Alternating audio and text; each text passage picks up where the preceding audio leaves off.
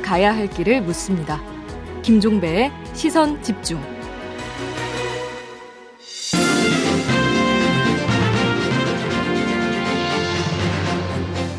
네, 한 달에 한 번 매달 셋째 주 목요일에 만나는 슬기로울 정치 시간입니다. 윤건영 더불어민주당 의원과 함께합니다. 어서 오세요. 네, 안녕하세요. 구로울의 네. 윤건영입니다. 오늘이 5월 19일이니까 이제 윤석열 정부 출범 이제 열흘째가 되는 거죠. 네, 네. 일단 좀 한번 좀 그 정리를 해봤으면 좋겠는데 지난 열흘을 어떻게 평가를 하세요? 큰 틀에서 평가를 해주신다면. 당선되고 한 두 달 지났는데요. 참 어려운 질문입니다. 왜냐하면 솔직히 무엇을 평가해야 될지 알 수가 없는 음. 시기였던 것 같아요. 왜냐하면 윤석열 정부가 구체적으로 한 게 별로 이렇게 인상적인 게 없습니다. 그러면 인수위까지 거슬러 올라가 볼까요? 한번? 예, 예. 음. 전체적인 느낌으로 보면 이명박 정부 시즌 2 정도로 아, 이제 규정될 수 있을 것 같은데요. 음. 근데 윤석열 정부가 구체적으로 상을 제시하거나 행동을 옮긴 게 없어서 음. 오로지 남는 거라고는 청와대 이전 음, 시작과 어. 끝이 청와대 이전과 그리고 인사 뭐이 네, 정도가 돼. 그다음에 또 하나 있겠네요. 그러니까 취임사. 맞습니다. 네. 취임사는 어떻게 평가하세요? 취임사는 혹평을 하더라고요. 많은 분들이 음. 뭐 이게 학위 논문이냐 대학 특강에서나 쓸 말들 아닌가라는 음. 말씀 많은데요. 자유라는 말과 반지성주의라는 말이 나왔는데. 근데 요즘 정치권에서는 반지성이 이제 유행어가 되던데 보니까. 그게 저희 나라에서 적합한지는 잘 모르겠습니다. 그리고 네, 애초에 연원을 따져도 그거 좀 잘못 쓰신 거 아닌가 싶은데요. 음. 음, 음. 뭐 대학 특강에서는 어울릴 법한 이야기인 것 같습니다. 음. 아무튼 근데 그 우리가 이제 ABC로 알고 있는 부분은 정권 출범 초기가 어찌 본다 5년을 좌우한다 이런 얘기 많이 맞습니다. 하잖아요. 맞습니다. 동의하십니까 일단? 당연한 말씀입니다. 이게 권력과 시간은 반비례한다고 생각합니다. 음. 단임제 대통령의 한계 때문에 음. 시간이 지나면 지날수록 공직 사회가 작동이 좀 잘 안 되든지 힘이 음. 빠진다 그러지 음, 않습니까? 음, 음, 그래서 지금이 윤석열 정부의 최고의 황금기다라고 보면 되는데 네. 안타까운 건 그걸 제대로 모르고 계신 것 같아요. 혹시 근데 그게 이제 지방선거라는 요인이 있기 때문에 지방선거 이후를 지금 그 염두에 두고 있다고 해석할 여지는 없을까요? 아유, 그렇게 보시면 너무 단견이라고 생각하는데요. 일각에서는 지방선거 때문에 아무것도 안 한다. 음. 이런 뭐 전략적 판단이다라고 이야기도 하시는데요. 지금 가장 중요한 건 윤석열 정부의 일종의 나침판, 국정 목표를 세워야 되는 겁니다. 네. 왜냐하면 대한민국이라는 큰 배를 항해하다 보면 날이 마냥 좋은 건 아니지 않습니까? 어. 태풍도 불고 바람도 부는데 음. 그럴 땐 나침판이 바로 서 있어야 되는데 음. 윤석열 정부의 나침판이 제대로 보이지 않는다는 겁니다.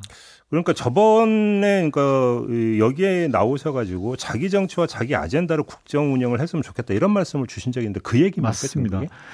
윤석열 정부의 아젠다와 자기 정치가 전혀 보이지 않습니다. 제가 음. 앞서 이명박 정부 시즌 2라고 말씀을 드렸는데 이명박 정부는 욕을 먹더라도 뭔가 하려는 게 있었거든요. 4대강이라든지 영어 교육이라든지 막 여러 걸 많이 시도했지 않습니까? 그러면 어려운 말로 쉽게 말하면 그러니까 킬러 컨텐츠. 맞습니다. 정권의 킬러 컨텐츠가 있어야 네. 된다. 전혀 그런 게 없습니다. 단적인 음. 예가 국회 시정연설 저는 좀 상당히 기대를 많이 음. 했습니다. 처음으로 국회에서 음. 선을 보이는 건데 근데 너무 실무적이었어요. 음. 어, 말로 또는 협치를 이야기했지만 또 그 다음 날 또 한동훈 후보자를 임명하면서 음. 전국을 금냉으로 몰고 갔고요. 네. 이걸 보면 협치 부분만 따로도 이야기를 하더라도 한 손으로는 악수하자고 하고 한 손으로는 뺨을 치는 그런 결과적으로 그런 결과를 만들어냈지 않습니까? 대단히 좀 음, 음. 아쉽고 어 그냥 강대강 독주하겠다. 음. 뭐좀 거칠게 표현하면 윤석열 대통령의 고집을 보는 듯한 느낌이었습니다. 그러니까 좀 정리를 하자면 국정 철학이 스며 있는 그래서 이제 가장 그 힘주어 이야기할 수 있는 어떤 킬러 컨텐츠가 있어야 네. 되는데 이제 이게 이제 인수에서 정리한 110개 국정과제 이거하고는 차원이 다른 얘기에서 맞습니다. 이게 좀 없다. 대표 상품이 없다 이런 이야기. 대표 상품은 오로지 청와대 이전밖에 없죠. 국민들 인식에는 음. 대통령의 출근 시간이 언제고 대통령의 집무실 책상의 크기가 언제고 음. 이게밖에 남지 않았지 않습니까? 음, 음, 음. 이것은 오로지 윤석열 정부의 몫이고 탓입니다. 음, 아무튼 대표 상품은 그러니까 정권이 힘이 셀 초기에 밀어붙여서 그러니까 성과를 내야 되는데 네. 이게 안 보인다. 네. 인사는 어떻게 평가하세요? 어, 윤석열 정부에서는 능력 위주로 배분을 했다라고 하는데 능력이 아니라 저는 인연 위주라고 말씀을 드리고 싶은데요. 음.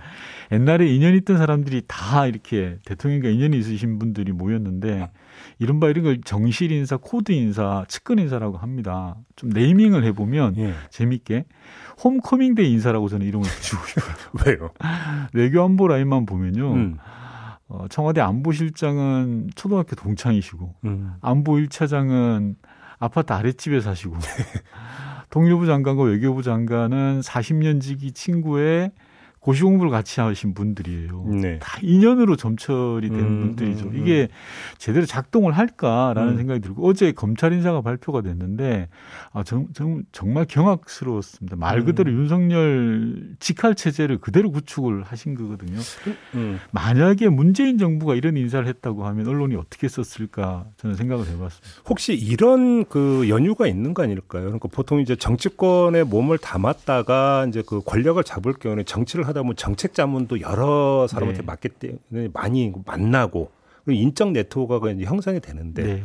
윤석열 대통령은 계속 검찰에만 있기 때문에 그런 인적 네트워크가 형성이 될 수 있는 여지가 거의 없었고 네. 그러다 보니까 결국 이런 쏠림 현상이 나타난다 이렇게 좀 이해할 수 있는 측면이 있을까요? 어, 한마디로 말씀하시면 이제 사람이 없다라는 거죠. 그래서 인력 풀 자체가 별로 예, 없는 거죠. 당연히 그렇습니다. 뭐 대통령이 갑자기 되셨으니까 사람 풀이 없을 음, 수는 있는데 음. 사람을 널리 구하지 않았다라는 문제를 이야기하는 겁니다. 꼭 본인의 어떤 풀만이 있는 건 아닙니까? 맞습니다. 인사라는 것은 예. 어, 사람을 널리 구하는 게 인사거든요. 그러기 위해서 인수위 두 달이라는 게 있었지 않습니까? 그런데도 그 두 달 동안 구하지 않고 소위 말하는 편하게 사람을 쓰고 인연 있는 사람을 쓰고 하다 보면 풀이 좀 좁을 수밖에 없는 거죠. 검찰 출신들이 다수 지금 청와대에 들어간 건 어떻게 평가하세요? 아 정말 엉망진창이라고 생각하는데요. 제가 좀 표현이 거칠어서 음. 죄송합니다만 네. 어, 역대 정부에서 청와대 측근들을 배치를 합니다. 음. 그거는 측근들이 해야 될 역할들이 있는 거고요. 네. 뭐그 순기능도 있습니다. 다만 측근을 배치하게 되면 되면 견제할 수 있는 작용 또는 시스템을 깔아 놓습니다. 예를 들면 노무현 대통령 같은 경우에는 민정수석을 영남, 그럼 인사수석은 호남, 이렇게 아. 배치를 하는 겁니다. 아. 그리고 문재인 대통령 같은 경우에는 총무비서관으로 일면식도 없는 기재부 공무원을 배치를 그렇죠, 했죠. 그렇죠. 보통 네. 이제 총무비서관을 두고 집사 이런 맞습니다. 식으로 비유해서 정말 가까운 사람 쓰는 게 보통 상례 아니었어요? 어, 맞습니다. 그렇게 해서 이게 상호 견제가 되도록 하는 건데 네. 윤석열 정부의 비서실을 보면 전부 처, 검찰 직계 라인으로 깔았습니다. 그 중에서도 청와대에서 가장 핵심이 인사와 이 총무거든요. 그 두 개를 그냥 검찰 직계 라인으로 깔았다라는 것은 저는 지금 당장은 윤석열 대통령이 편할지 몰라도 결국 그게 독이 될 것이다라는 말씀드리고요. 제가 지금 질문 드리고 싶은 게 근데 인사기획관, 인사비서관 거기다 이제 법무부 인사 검증을 맡긴다고 해서 법무부 장관까지 전부 다 검찰 출신이잖아요. 네. 이것이 나타 이 라인이 그러니까 나타낼 수 있는 문제점이 뭐라고 보세요?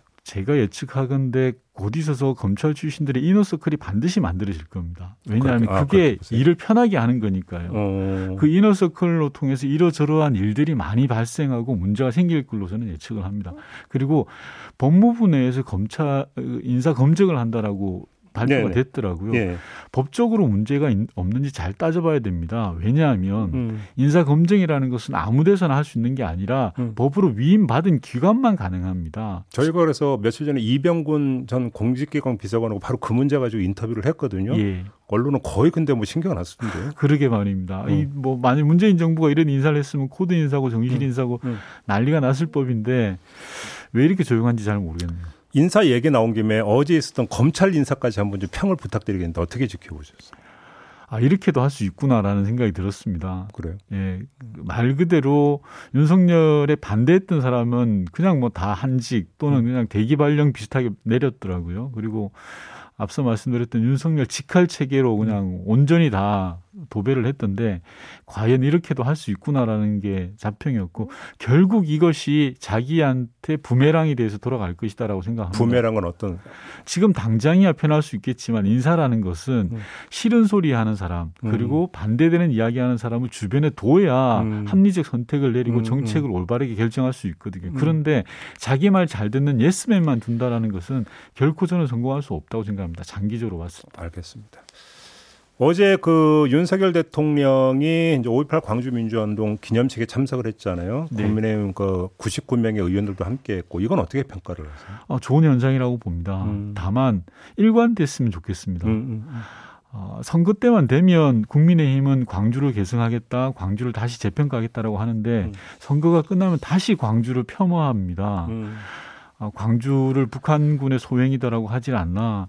하여튼 근데 선거 때만 되면 또 반성을 합니다. 무릎 꿇고 음. 또 광주를 찾아가시고 근데 이게 일관됐으면 좋겠습니다. 그러니까 선거용이 아니어야 된다 이런 네. 말씀이시고 인사니까 이 얘기 빼먹었네. 지금 그 민주당 원로 그룹에서 한덕수 총리 후보자 인준해 줘야 된다라는 이야기가 나오면서 당 안에서 미묘한 기류 변화가 있다라는 지금 보도가 나오고 있던데 어떻습니까? 그 내일 의원총회에서 의견을 좀 모을 생각입니다. 내일 본회의가 음, 있고 음, 음. 한덕수 총리 후보자 인준을 처리할 텐데요. 음. 아직까지 이제 저희가 지방선거 국면이다 보니까 다 지역이 흩어져 있습니다. 그래서 네. 모여서 뭔가를 의논해 본 적이 없어서 음. 정확한 기류가 파악되지는 않습니다만 야. 앞서 말씀드린 것처럼 한동훈 원희룡 사례를 보면 음. 협치가 아니죠. 한쪽 손으로 악수하고 한쪽 손으로 뺨을 때리는 형국이라 네. 많이 이제 격양돼 있는 건 사실입니다. 다만 아, 정부 초기에 정부가 하고자 한다면 그걸 충분히 배려하는 게 필요하지 않냐라는 의견이 일각에서는 있습니다만 음.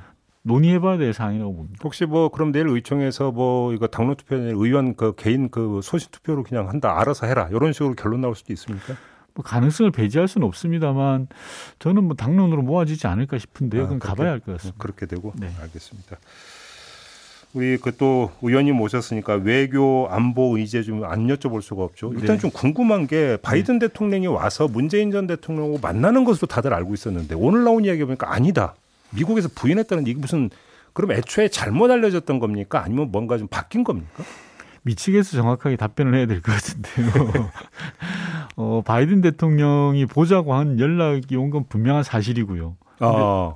네. 그래요? 예. 음. 그리고 오늘 아침에 제가 뭐 방송 들어오기 전에 보니 미측 백악관에서 어, 계획이 없다라고 이야기한 것도 사실 음, 같습니다. 음. 분명한 건 문재인 대통령 가만히 계셨다는 말씀이죠. 그럼 미국이 입장을 바꿨다는 얘기잖아요. 어, 좀더 사실관계를 확인해 봐야 되겠습니다만. 왜 바꿨을까, 그러면?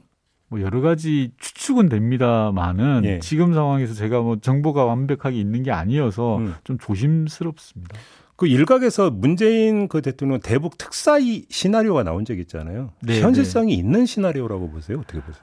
대북 특사의 주체가 대한민국 정부라면 음. 미국이 관여할 바가 아니고 특히나 미국 대통령이 이야기할 건 더더욱 아닙니다. 물론이죠. 예. 윤석열 정부가 답을 해야 되는 거고요. 음. 그리고 중요하게는 지금 북한의 코로나 상황이 특사를 받을 조건이 전혀 아니라고 저는 봅니다. 아, 혹시 그게 그러면 그, 그 북한의 오미크론 발생이 나오면서 혹시 바이든 대통령이 문재인 대통령 만나려고 했다고 취소한 주된 계기가 혹시 그거일 가능성은 뭐 없어요? 저는 그렇게 보지는 않습니다. 아, 그건 아니다. 예, 예. 그거야 뭐 우리 국내에서 일어났던 해프닝이 으로 봐야 되는 거고요. 예. 정확하게는 바이든 대통령이 문재인 대통령과의 관계 그리고 한미 동맹의 그런 상황들을 고려해서 뵙자고 했다가 음. 무슨 상황인지는 모르겠습니다만 오늘 아침 보도에 의하면 백악관에서 그걸 또 그럴 계획이 없다라고 발표를 했는데 좀 더 확인해 봐야 될 것 같습니다. 그러니까 결국은 손발 뒤집었다는 얘기가 되는 거죠. 네, 여러 가지 요인들이 있을 텐데요. 어, 아무튼 그럼 문재인 대통령 지금 일상은 어, 그러니까 뭐 어제 보니까 그러니까 사진 몇 장은 좀 공개가 됐던데 어떻게 보내고 있니까 있는지는 좀 얘기 좀 들으셨습니까? 예, 평산마을이라고 하죠. 양산 평산마을에서 음. 평온하게 생활을 하고 계십니다. 다만 뭐 언론에 보도된 것처럼 별로 평온할 것 같지 않던데 네. 시위 때문에 거기. 예. 근데 좀 너무 과하신 건 아닌가 싶습니다. 음, 음. 자신의 주장을 펼칠 수 있고 음. 이야기하는 게뭐 당연하고 그게 권리라고 생각합니다만 네. 주변 주민들에게 피해를 줄 정도로 음. 하는 것은 좀 온당치 못하고 음. 자, 다시 생각해 봐야 된다고 생각합니다. 그러면 지금 정청래 의원 등이 그 법률 개정안을 내서 그러니까 지금 이제 100m 이내 시위 금지 규정, 그 이제 네. 대상에 전직 대통령 관, 그러니까 그 사주도 포함시키는 개정안을 지금 발의한다고 하잖아요. 예. 동의하세요? 저는 법안에 뭐 같이 이름을 올리지는 않았습니다만 예. 정청래 의원께서 그런 법안을 냈던 배경은 충분히 이해가 되지 않습니까? 음. 음. 그건 전직 대통령을 위한 게 아니라 주변에 있는 분들을 음. 보호하자라는 음. 거고요. 음. 이게 정치적으로 악용되거나 또는 음. 일부 유튜버들의 그런 돈벌이 수단으로 되는 것들에 대해서 좀 조치를 취하자 이런 것 같습니다. 음. 그래서 필요성은 인정합니다만 집회 시위에 대한 자유를 규제하는 거잖아요. 그래서 그렇죠. 국회에서 좀 면밀히 따져야 될 필요가 있다라고 봅니다. 이제 그런 식으로 이제 케이스별로 들어가 버리면 또 여러 가지 어떤 맞습니다. 그 이제 격가지가 계속 이야기가 좀 나올 것 같아서 저도 네. 질문을 좀 드렸던 거거든요. 네. 이제 그런 부분이 되는군요. 그리고 오늘 나온 뉴스를 보니까 이제 며칠 있으면 이제 그 고 노무현 대통령 네. 또그 이제 기일입니다. 기일이 오는데 네. 윤석열 대통령이 참석을 안 한다라는 보도가 오늘 아침에 나왔던데 뭐 그분의 자유라고 저는 생각하고요. 그분의 가치 판단이기 음, 때문에 음. 뭐라고 논평하거나 뭐 그럴 건 아닌 것 같습니다. 그래요? 네. 그 문제 같은 경우는 뭐, 추, 뭐 충분히 생각하셨겠죠, 뭐. 알겠습니다. 마지막으로 요거 음. 이종석 국방부 장관이 예. 이 북한이 이제 그 미사일 발사 상황 관련해서 대통령에게 직접 보고할 만한 사안은 아니라고 판단했다라고 지금 이야기를 했거든요. 이건 어떻게 평가를 해야 됩니까? 어, 누가 보고를 했느냐, 대면으로 했느냐, 비대면으로 했느냐, 저는 중요치 않다고 생각합니다. 음. 어떻게 종합적으로 대응을 했느냐가 중요한데, 음. 정부는 미사일 도발에 대해서 중대 도발이다라고 규정을 했습니다. 음. 그러면 중대 도발에 맞는 액션이 뒤따라야 되는데 음. NSC 회의를 개최하지 않았거든요. 음. 중대 도발이면서 NSC 회의를 개최하지 않았다는 게전더 이상한 네. 상황인 것 같아요. 음. 외교에 있어서 말은 진중하게 무겁게 가야 됩니다. 행동은 섬세하게 가야 되는데 오. 윤석열 정부가 좀 아쉬운 건 대선 때도 보면 말로는 선제 타격이다 되게 과격하게 하지만 행동은 또 되게 좀 거칠거든요. 음. 그래서 이런 부분들은 앞으로 잘 다듬어야 될 부분이고 좀 아마추어적인 모습들을 보인다라고 좀 지적하고 싶습니다. 알겠습니다. 마무리해야 될겠네요 고맙습니다. 네. 네, 더불어민주당의 윤건영 의원과 함께했습니다.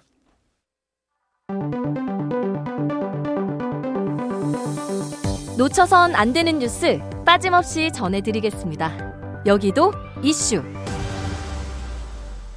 네, 나경철 뉴스캐스터와 함께합니다. 어서 오세요. 안녕하십니까. 자, 첫 번째 이슈는요. 네, 윤석열 대통령의 임명 강행으로 그제 취임식을 치른 한동훈 법무부 장관 딸과 관련한 의혹 아직 또 말끔히 해소되진 오, 않았는데요. 네. 그중 하나가 바로 논문이죠. 음. 어, 그런데 이 한 장관 딸이 재학 중인 체두익 국제학교 학생들이 이 유명 대학 교수와 공동 저자로 투고한 논문이 다수 발견된 것으로 알려져서 이 부분 또한 논란이 되고 있습니다. 음. 네, 이런 방법으로 스펙을 쌓는 게 그 학교에서는 오히려 조금 일반적인 일이 아닐까 하는 의심이 드는 건데요. 예. 한국경제신문이 이 논문들을 분석을 해보니까 아, 내용 대부분이 고등학교 교육 과정에서는 배울 일이 없는 이 전문 의학이나 생명공학 분야였다는 거죠. 으흠. 예를 들면 A군은 지난 2017년에 대학병원 의사 또 교수와 함께 류마티스 관절염에 대한 논문을 썼는데 음. 이 저자 6명 중에서 A군을 제외한 5명은 당시 세브란스 병원 류마티스 내과 의사이자 또 교수였던 것으로 알려졌고요. 네. 이 논문에서 몇 번째로 이름을 올리느냐 이 부분이 그 기여도를 보여주기도 하잖아요. 음. A군이 세 번째였다고 합니다. 그러니까 나머지 그 대학 교수 3명보다 A군이 더 많은 기여를 했다라는 뜻이겠죠. 음. 사실 이 부분은 선뜻 이해가 되지 않는 부분이기도 합니다. A군은 이듬해 이 미국 명문대학에 진학을 하게 됩니다. 아, 물론 이 A군이 정말 열심히 공부를 하고 연구에 참여했을 수도 있겠죠. 하지만 음. 이런 패턴, 즉 전문가들과 함께 논문에 이름을 올리고 미국 명문대학에 진학을 하는 이런 패턴이 공통적으로 나타나고 있다는 게 이야, 문제가 됩니다. 고등학생의 류마티스 관절염 관련 논문을 썼다고요? 너무 심오한 거 아닌가요? 이야, 네. 저도 관절은 좀 아는데. 저럼 아무튼 근데 이게 미국에 있는 한인들 사이에서도 문제가 좀 되고 있다면서요? 네네 그렇습니다. 지난 16일에 이 미국에 거주 중인 한인들이 입장문을 냈는데요. 음. 간단하게 요약을 하자면 이런 내용입니다. 한동훈 법무부 장관의 딸을 비롯해서 미국 대학을 진학하고자 하는 학생들이 이른바 스펙을 쌓는 방법이 한국 특권층이 촘촘히 설계하고 실행했던 조직 범죄다라는 건데요. 음. 이 약탈적 학술지 논문 등재, 또 표절, 대필 이런 것들은 한국의 일부 비양심적인 고액의 입시 컨설팅 업체들이 허위로 학생들의 학문적인 잠재성을 포장하는 전형적인 방식이다라는 네. 겁니다. 음. 자, 이들은 그러면서 새 정부가 내세운 가치인 공정과 정의의 참뜻이 무엇인지 음. 무엇이 한동훈의 공정인지 묻고 싶다라고 덧붙이기도 했습니다. 뭐 이렇게 자식 잘 되게 하고픈 부모의 마음은 누구나 같겠지만 네. 어, 옳은 방법으로 잘 되게 하는 게 어, 부모의 참된 역할이 아닐까 하는 생각을 해봅니다. 제가 두 주 전에 등산하고 왔는데 네. 올라갈 때는 안 아픈데 내려고 나면 왜 이렇게 무릎 관절이 아픈지 좀 이 고등학생한테 좀 물어보고.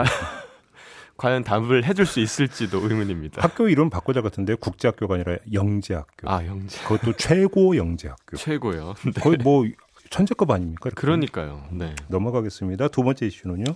자, 어제 울산대병원 장례식장 해고 조리원들의 기자회견이 있었는데요. 네. 10년이 넘는 세월 동안 울산대병원 장례식장에서 일을 하면서 병원 총무과 직원들로부터 직장 내 갑질을 당했고 음. 또 노조 가입을 이유로 결국은 해고됐다라는 주장이었습니다. 네. 자, 이들이 폭로한 갑질의 내용은 이런 겁니다. 아, 병원 총무팀에서 야유회를 가는데 필요한 음식들, 그러니까 우리가 장례식장 가면 많이 먹는 음식이죠. 음. 수육이나 뭐 김치 이런 음식들을 야유회 때마다 조리원들이 좀 준비를 해야 했고 어허. 야유회가 끝난 뒤에는 빈 그릇 등을 설거지까지 해야 했다고 합니다. 어이구. 또 총무팀장과 팀원들이 수시로 굳이 장례식장 조리실까지 와서 라면을 끓여달라는 요구도 했다고 하고요.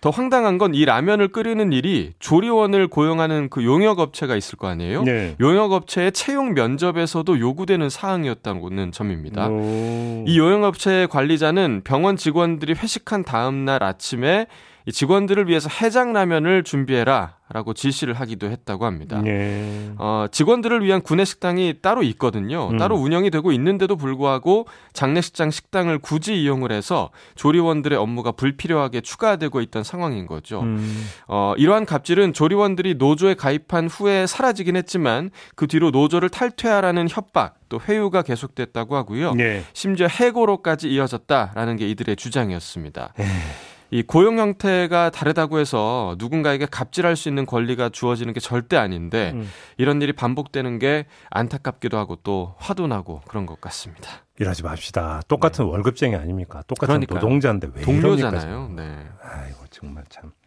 자 마지막 이슈 넘어가죠.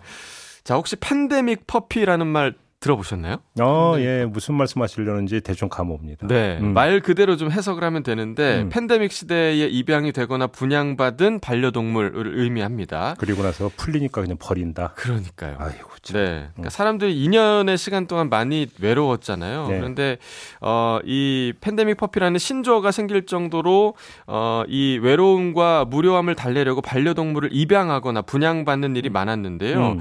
최근 사회적 거리두기가 해제가 되면 되면서 동물 단체들이 분주해지고 있다고 합니다. 그러니까 반려동물을 유기하는 행위가 늘고 있는데 이런 게 지금 글로벌 현상이라고 하는데요. 음. 어, 최근에 그 실제로 가정에서 키우다가 버려진 듯한 상태의 반려동물 유기 사례가 많아졌다고 합니다. 음, 음.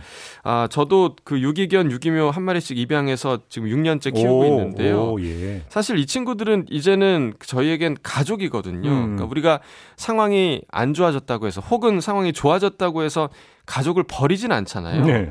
이제는 뭐 내가 덜 외롭다고 해서 이들을 버린다라는 거는 인간이 가지고 있는 잔인함이 아닐까 하는 음. 생각마저 듭니다.